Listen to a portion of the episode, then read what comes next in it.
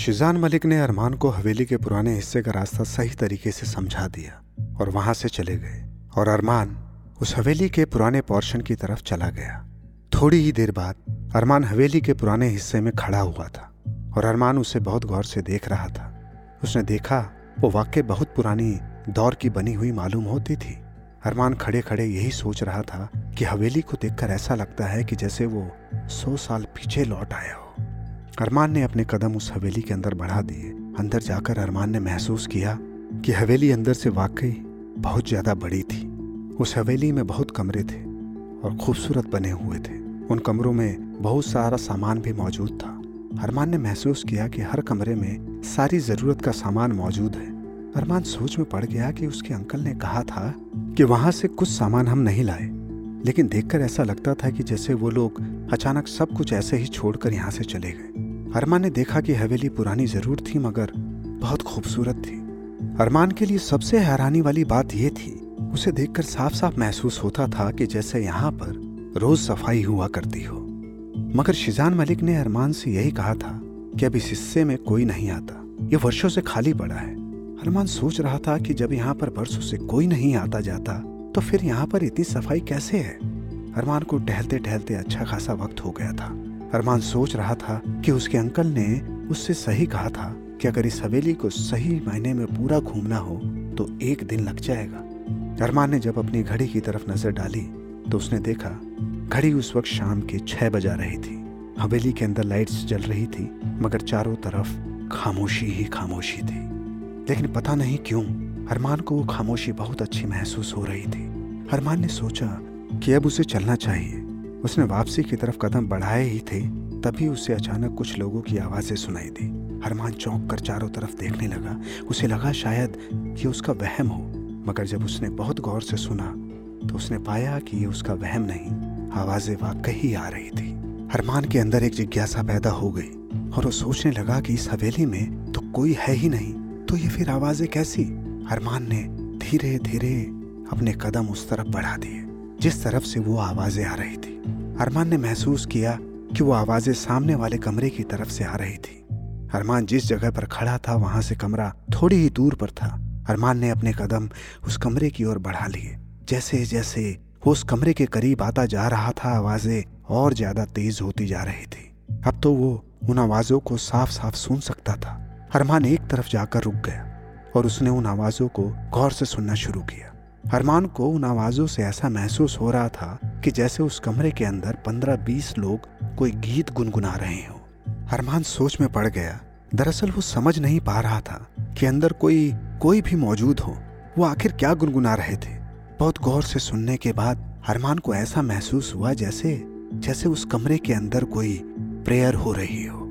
अरमान और सोच में पड़ गया कि ऐसा कैसे हो सकता है? यहाँ तो कोई रहता नहीं। उसके दिल में एक ख्याल आया, जो भी हो। वो उस कमरे के अंदर जाकर ही पता लगाया जा सकता है। अरमान ने उस कमरे के दरवाजे को खोल दिया और बेधड़क अंदर की तरफ़ चला गया। जैसे ही अरमान उस कमरे के अंदर गया तो वो अंदर का नज़ारा देखकर चौंक पड़ा, क्योंकि अंदर कोई मौजूद नहीं था। कमरे के अंदर लाइट्स जल रही थी, मगर वो आवाज़ें भी अरमान के दरवाज़ा खोलते ही अचानक बंद हो गई थी और सब तरफ़ शांति छा गई। अरमान हैरत से इधर उधर देखने लगा।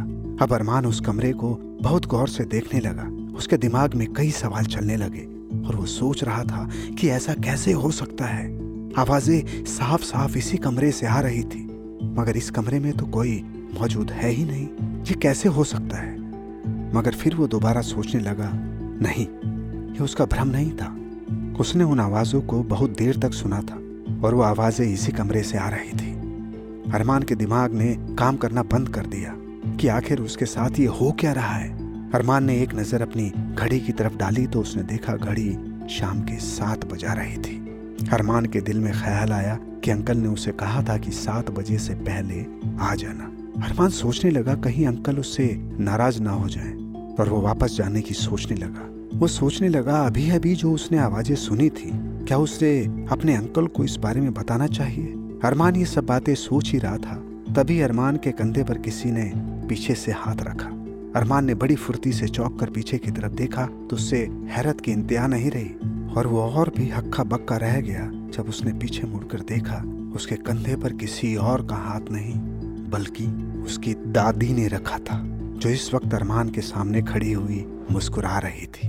और अरमान उन्हें हैरत से देखे जा रहा था, क्योंकि उसके अंकल ने उसे यह बताया था कि उसकी दादी कई साल से बीमार है, और वो बोल नहीं सकती।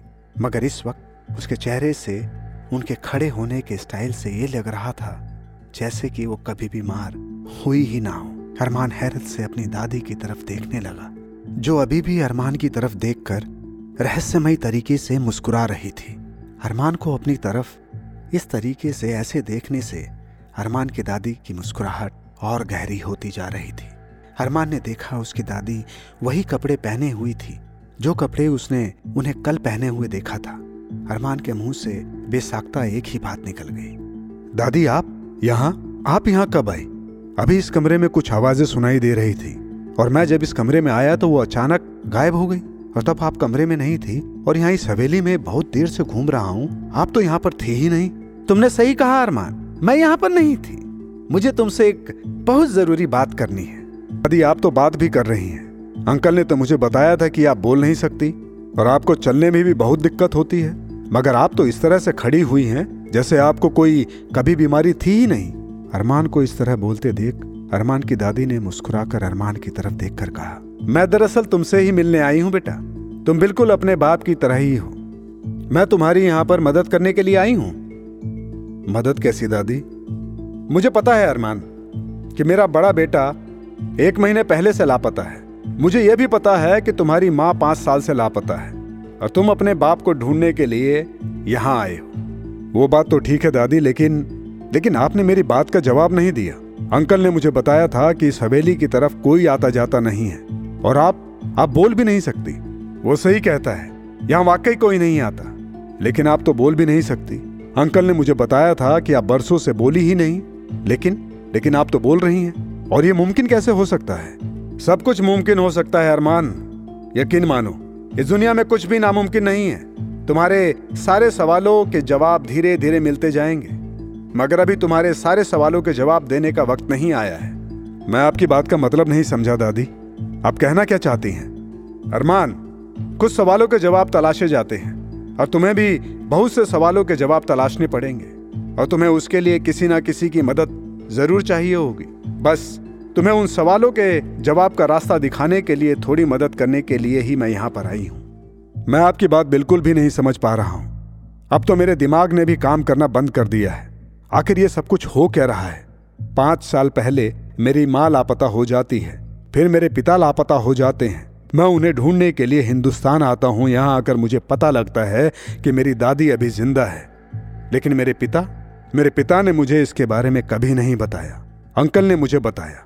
कि आप बोल नहीं सकती, मगर आप बोल रही हैं। दादी, मेरे दिमाग ने काम करना बंद कर दिया है।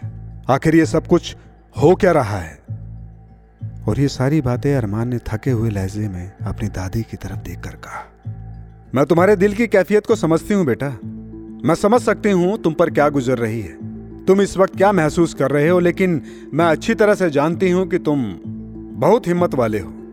तुम्हारे पापा तुम्हें बहुत जल्दी मिल जाएँगे, लेकिन तुम्हें उन्हें ढूंढना होगा। मैं उन्हें यहाँ ढूँढने के लिए ही आया हूँ, दादी। अंकल ने चारों तरफ़ पुलिस लगा दी है और उन्होंने वादा किया है कि वो जल्दी ही पापा को तलाश लेंगे।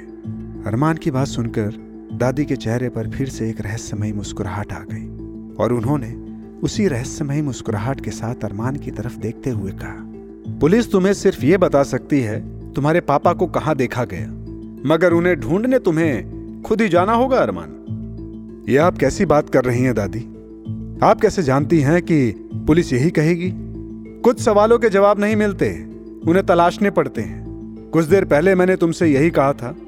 हम्म? अच्छा मुझे एक बात बताओ। तुम अपने पापा के बारे में क्या जानते हो? वही, जो हर बेटा अपने बाप के बारे में जानता है। बस उनका रवैया थोड़ा सख्त था। उन्हें बहुत जल्दी गुस्सा आ जाता था, लेकिन मैं इतना जानता हूँ कि वो मुझसे बहुत ज़्यादा प्यार करते थे। इसमें कोई शक नहीं है। लेकिन मेरी बात का यकीन मानो बेटा, मेरा बेटा पहले बहुत हसमुख स्वभाव का व्यक्ति था।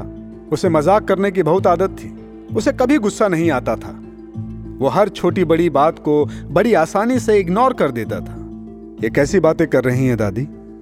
आप जिस तरह के रवैये की बात मेरे पापा के बारे में बता रही हैं, मेरे पापा इनसे बिल्कुल अपोजिट थे। वो हमेशा से ऐसा नहीं था बेटा। उसके बिहेवियर में चेंजिंग तुम्हारी माँ के आने के बाद होना शुरू हुआ। अपनी दादी की बात सुनकर अरमान चौंक कर अपनी दादी की तरफ़ देखने लगा। मैं अभी भी आपकी बात का मतलब नहीं समझा। मेरी बात का मतलब यही है बेटा कि जब से उसने तुम्हारी माँ के साथ शादी की, उसके साथ वो बदलता चला गया। उसने अपने खानदान से ताल्लुकात खत्म कर दिए। शादी के बाद उसे छोटी छोटी बातों पर गुस्सा आने लगा। उसमें एक अजीब सा बदलाव आने लगा। वो पहले अपने भाई से और अपने खानदान वालों से बहुत ज़्यादा मोहब्बत रखता था। लेकिन शादी के बाद अचानक उसे उन सब लोगों से नफरत होने लगी जिन्हें वो सबसे ज़्यादा चाहता था। उन्हीं से सबसे ज़्यादा चिढ़ने लगा। और ये सब तुम्हारी माँ का उसकी ज़िंदगी में आने के बाद शुरू हुआ। तुम्हारी माँ के आ जाने के बाद सब कुछ बदल सा गया, जिसका मुझे डर था। और हुआ भी वही। उसे हम लोगों से दूर ले गई, बहुत दूर। अरमान अपनी दादी की बातों को बहुत ही गौर से सुन रहा था। आप कहना क्या चाहती हैं, दादी? मेरी माँ गलत थी? मैंने ऐसा तो नहीं कहा कि तुम्हारी माँ गलत थी। इतना कहकर अरमान की दादी खामोश हो गई और उन्होंने अरमान के हाथों में एक लॉकेट थमा दिया। अरमान उस लॉकेट को बहुत गौर से देखने लगा। अरमान ने देखा उस लॉकेट में एक बहुत ही खूबसूरत कीमती पत्थर जड़ा हुआ था, जिसकी खूबसूरती देखने के काबिल थी। अरमान उस लॉकेट में जुड़े हुए पत्थर को बहुत गौर से देखने लगा फिर उसने अपनी दादी की तरफ़ देखकर कहा यह क्या है दादी? मैंने तुमसे कहा था ना अरमान कि मैं यहाँ पर तुम्हारी मदद करने आई हूँ। ये लॉकेट तुम्हें बहुत संभाल कर रखना होगा। और हाँ इस लॉकेट के बारे में किसी को कुछ नहीं बताना। यहाँ तक कि मेरे छोटे बेटे को भी नहीं। ये गलती भूल कर भी मत करना। आगे जाकर ये तुम्हें तुम्हारी मंजिल तक पहुँचा देगा। मंजिल तक पहुँचा देगा? मगर कैसे? तुम इस लॉकेट में जड़े हुए उस पत्थर को देख रहे हो। यह बेशकीमती पत्थर है। तुम्हारी माँ जब यह घर छोड़कर गई थी, तब यह इस लॉकेट को यहीं छोड़ गई थी। उसने जानबूझकर छोड़ा था यह अनजाने में। मुझे नहीं पता, मगर यह लॉकेट तुम्हें तुम्हारी माँ तक पहुँचा सकता है? मैं आपकी बात का मतलब नहीं समझ पा रहा हूँ, दादी। माँ पाँच साल पहले लापता हो गई थी, और फिर पापा। मैं यहाँ अपने पापा को ढूँढने आया हूँ। अगर तुम्हें अपने बाप को ढूंढना है तो तुम्हें सबसे पहले अपनी माँ को ढूंढना होगा। अरमान हैरत से अपनी दादी की तरफ़ देखे जा रहा था। अरमान ने उस लॉकेट को अपने कोट की जेब में रख लिया। लेकिन दादी माँ, मेरी माँ भी पाँच साल पहले अचानक लापता हो गई थी। आप मुझसे ये कह रही हो कि सबसे पहले मुझे अपनी माँ को तलाशना होगा, तभी मैं अपने पापा तक पहुँच पाऊँगा। लेकिन कैसे? पापा के बारे में तो मुझे पता है कि वो यहाँ पर आए थे, लेकिन माँ के बारे में मुझे कुछ भी नहीं पता। मुझे ये भी नहीं पता कि माँ हिंदुस्तान आई भी थी या नहीं। अरमान की बात सुनकर अरमान की दादी ने बहुत ही रहस्यमय अंदाज में अरमान की तरफ़ देखकर कहा, नियति नियति तुम्हें तुम्हारी मंजिल तक पहुँचा देगी। एक बात याद रखना, तुम यहाँ पर एक खास मकसद के लिए आए हो और तुम्हें यहाँ पर नियति ही खींच कर लाई है। नियति पर भरोसा रखना और इस लॉकेट में जड़े हुए पत्थर की अपनी जान से भी ज़्यादा हिफाजत करना और इसके बारे में यहाँ किसी को मत बताना। नियति तुम्हें तुम्हारी माँ तक पहुँचा देगी। अरमान इससे पहले अपनी दादी से कुछ कहता, अचानक लाइट गई और चारों तरफ़ अंधेरा हो गया। अरमान अपनी दादी को उस अंधेरे में देखने की कोशिश करने लगा, मगर अंधेरा इतना ज़्यादा गहरा था कि उसे कुछ भी नहीं दिखाई दे रहा था। फिर उसने अपनी दादी को दो तीन आवाज़ें लगाई, मगर कोई जवाब नहीं आया। और अंधेरा इतना ज़्यादा गहरा था कि अब अरमान को वहशत सी सवार होने लगी। तभी अचानक अरमान के कंधे पर किसी ने हाथ रखा और अचानक लाइट आ गई। दादी, आपने तो मुझे फिर से डरा दिया। अरमान ने ये लफ्ज बोले ही थे, तभी उसके कानों में शिजान मलिक के अल्फाज गूंजे। ये कैसी बातें कर रहे हो, अरमान? जैसे ही अरमान पीछे की तरफ़ मुड़ा, उसने देखा उसके पीछे उसके अंकल शिजान मलिक खड़े हुए थे, जो इस वक्त बहुत ही ज़्यादा टेंशन में दिखाई दे रहे थे। अरमान हक्का पक्का अपने अंकल की तरफ़ देखने लगा। अंकल, आप कब आए?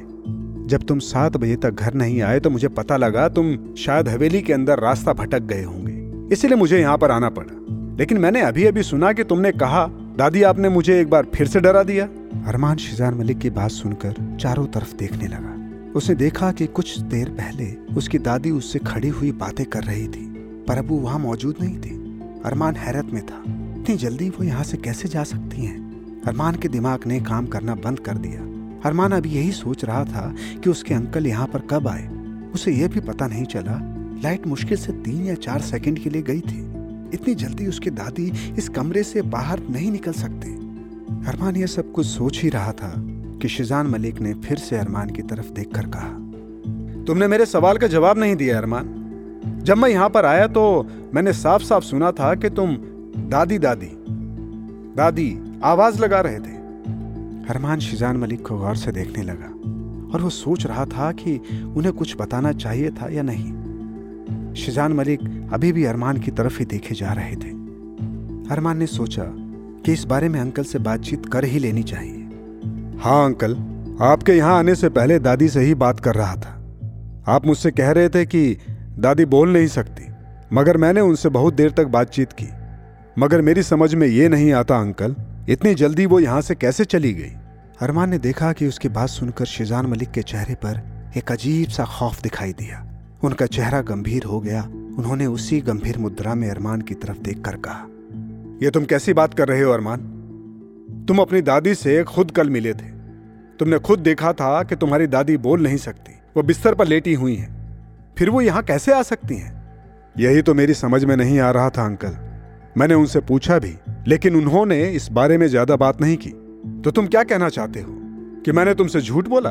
तुम्हारी दादी बरसों से किसी से कुछ बोल नहीं पाती?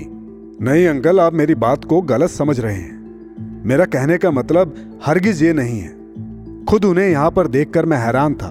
मैं तो बस आपको ये बताना चाहता हूँ कि दादी बोल सकती हैं। और वो आम लोगों की तरह चल फिर सकती हैं।